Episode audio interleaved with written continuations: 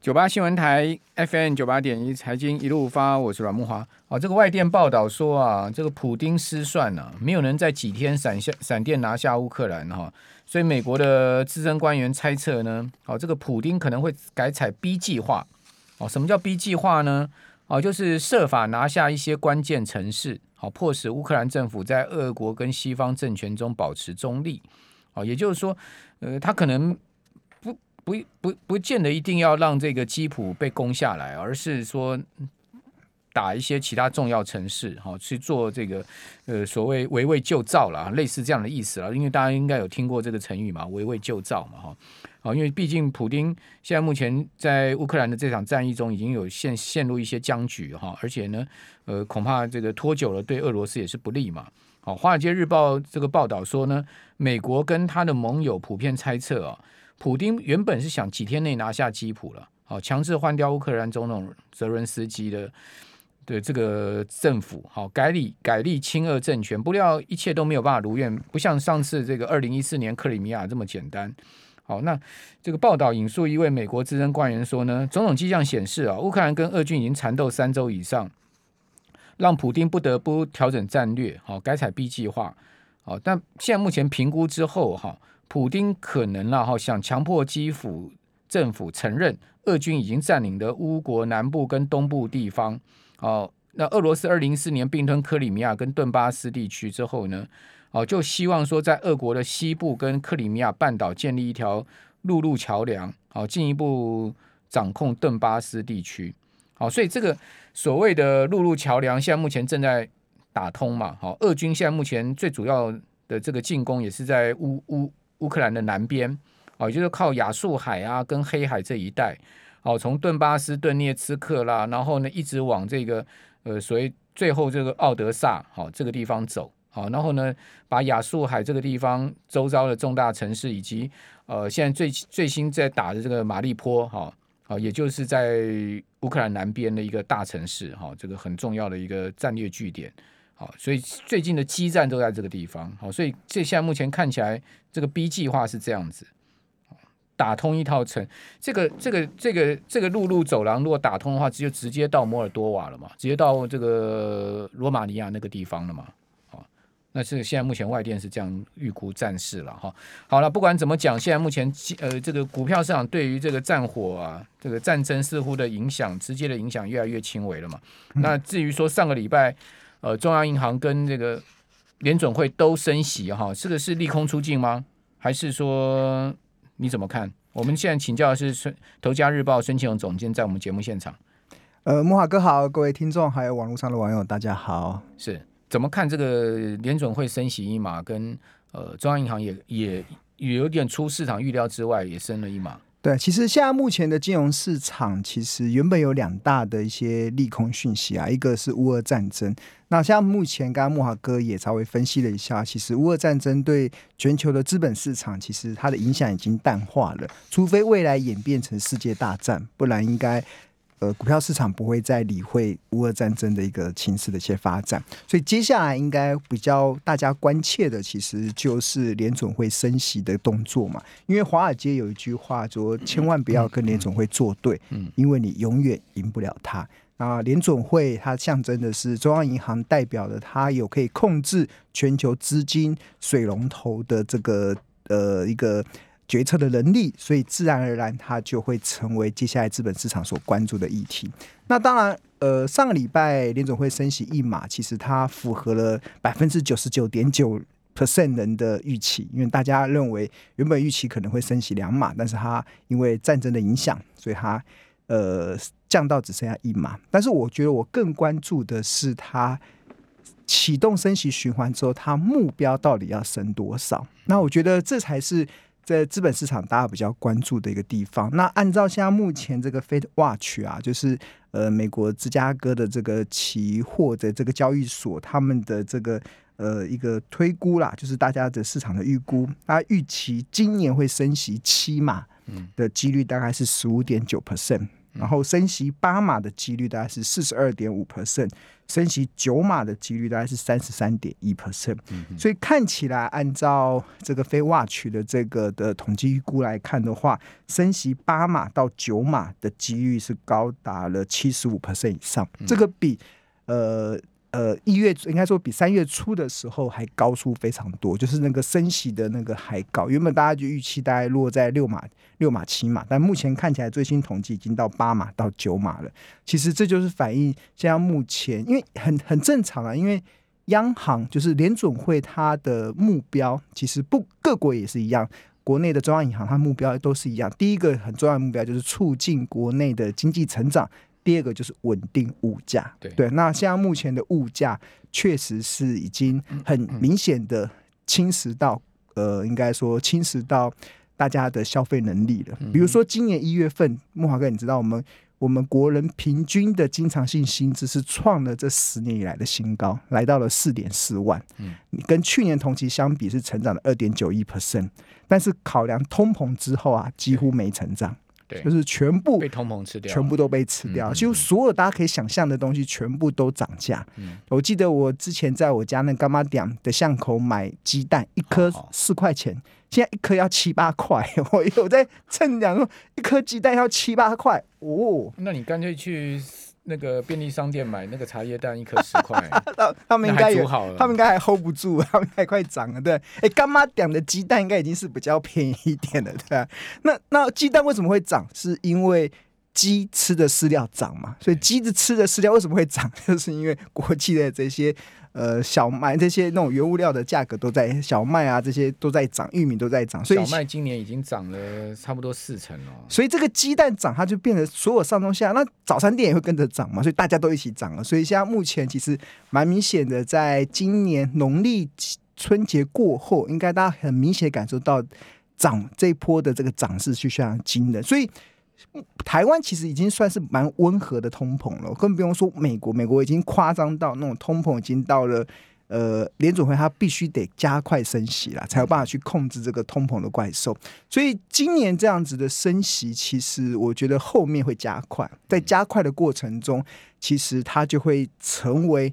呃，影响接下来的股票市场一个非常重大的一个，是利空吗？还是利多？嗯、很多人觉得，觉得很多人觉得升息是利空，但是我看升息却是利多。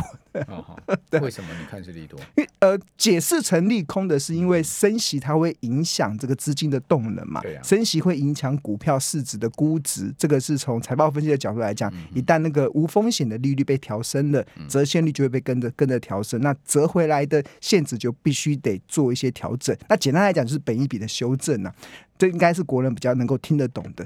那但之所以正常大家的解读是这样，那为什么我解读升息其实？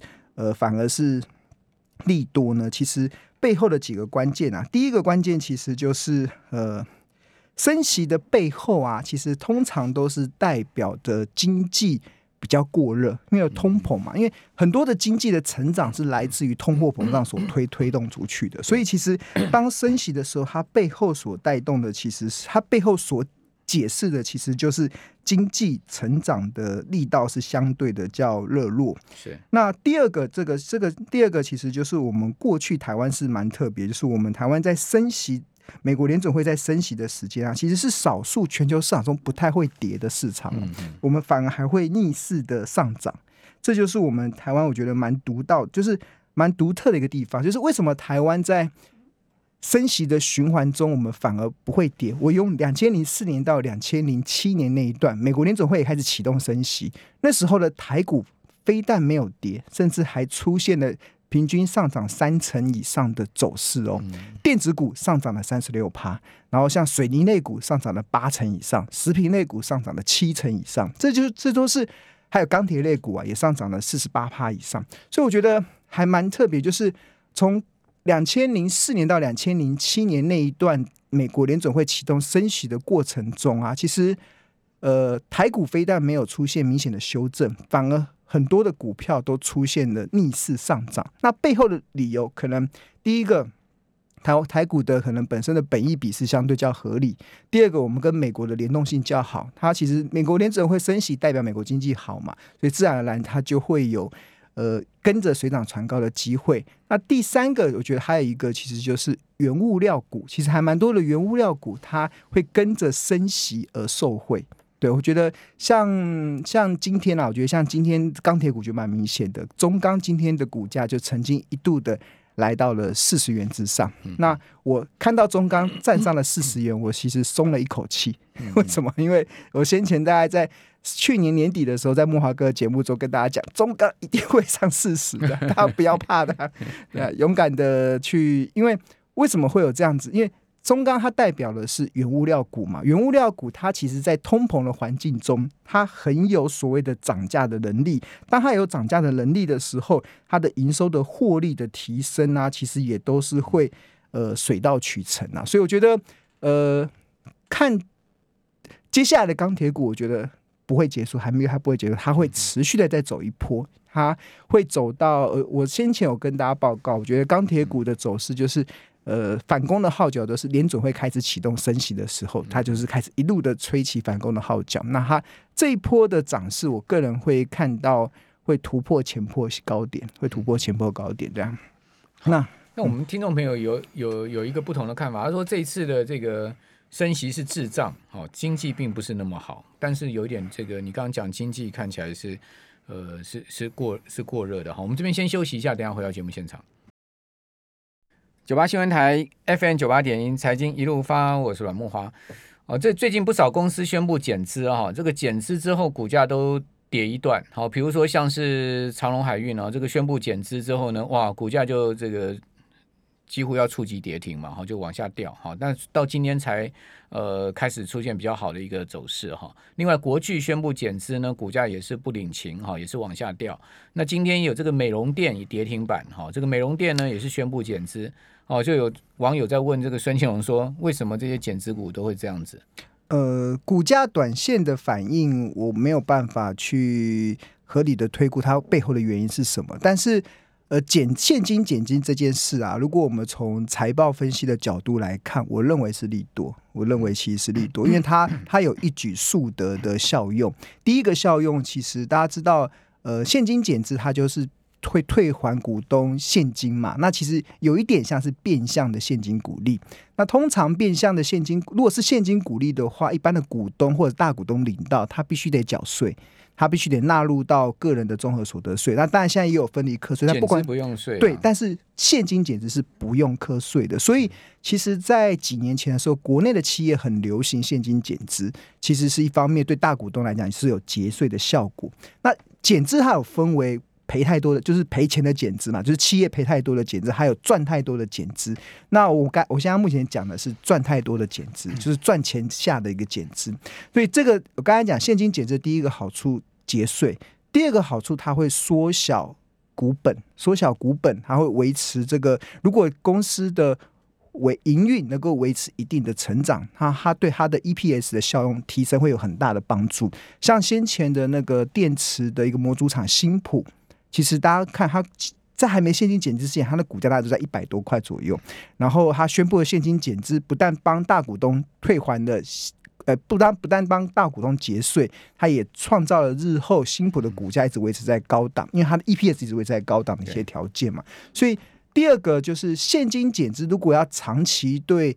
呃，股东造成伤害，它必须得建立在这家公司的营运可能是呈现衰退，但是那个衰退是出现亏损的时候就会很恐怖，是因为股本缩小嘛？如果亏损的话，因为我的股本分母变小，最近中市就是亏损减资啊。对啊，如果如果股本缩小，如果亏损的话，那当然大家杀伤力比较大。亏损它不发现金，对，所以看起来其实。呃，我我不知道市场是怎么去反映，不管是长隆或者是国巨的一个现金减资，为什么是以下跌的方式？那很多时候股价就是这样子嘛，应该是股价跳上去吧，就是短减资之后股价就往。还有一部分是先前他们他们也有涨一波上来了，就是长隆去年的时候在慕驊哥节目的话，那时候还在九十几块，他现在后来涨到一百六、一百七，哎，涨了快一倍上去了。讲说它从两百多跌下来，要从底部上去嘛？对，那当然，当然，呃，我只能说，呃，股价短线的这些，因为股票是蛮特别的哦，股票其实它是少数股权可以影响多数股权市值的一个市场，它不像期货市场是零和游戏。所谓零和游戏，就有人赚一百万，就一定有人赔一百万。股票不是哦，股票只要两趴的股权，也许就可以影响九十八趴股票股权的一些市值的变化。比如说像台积电好了，台积电外资在今年一月份的时候持股台积电大概是一千九百六十一万张持股，然后这段时间卖出了六十万张出来。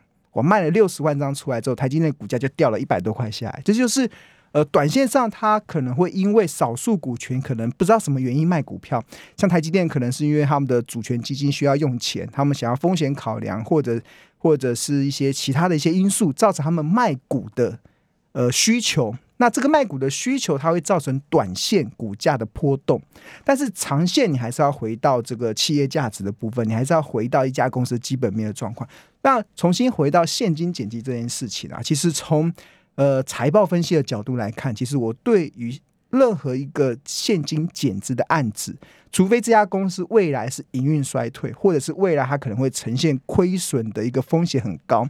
不然，现金减资这件事是利多讯息。那短线跌了没关系吧？短线跌就是众人独醉我清醒，我们大家就可以记账捡便宜的。没有，我们要回到你还是要搞清楚到底。我我个人的看法是利多，对啊。所以如果市场反应是利空，那有些时候市场不一定是对的哦。很多市场。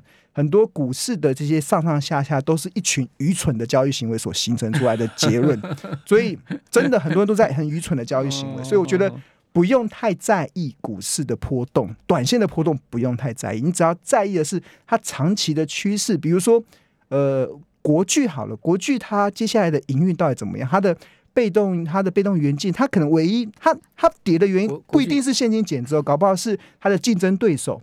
它的春田，它可能在某个地方它开出产，那这有很多的原因，所以国际财报没有很好了。对，所以看国际的财报并不是那么那么亮眼。哦，对，那那就可能就是呃反映财报的利空嘛。那当然，但是针对现金减值这件事情的话，其实是利多来解读是比较正确的。那当然，它会长期会反映在这家公司企业价值的提升上。那当然，就市场短线的反应，它就大家就平常心看待就好。那你刚。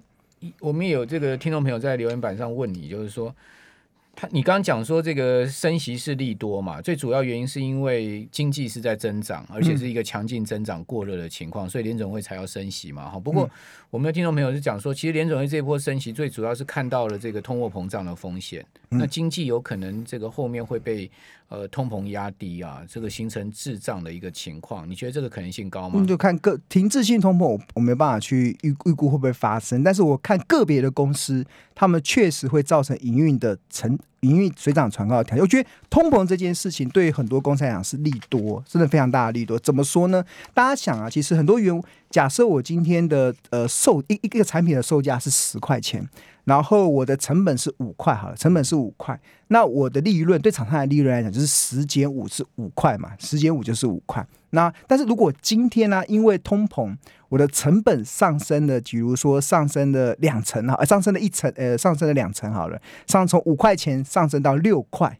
那如果我的售价也能够上升两成，就从十块上升两成来到十二块，那我的利润。就会从原本的五块变成七块哦，因为变成原本是十减五等于五嘛，那现在变成十二减六变成六，所以反而我反映通膨，然后同时调高售价，厂商的利润会跟着上升，反而从原本赚五块变赚六块，所以很多我觉得还是要回到了大家呃很多你要去想的是个别公司的一些状况，我觉得为什么这么多的这些。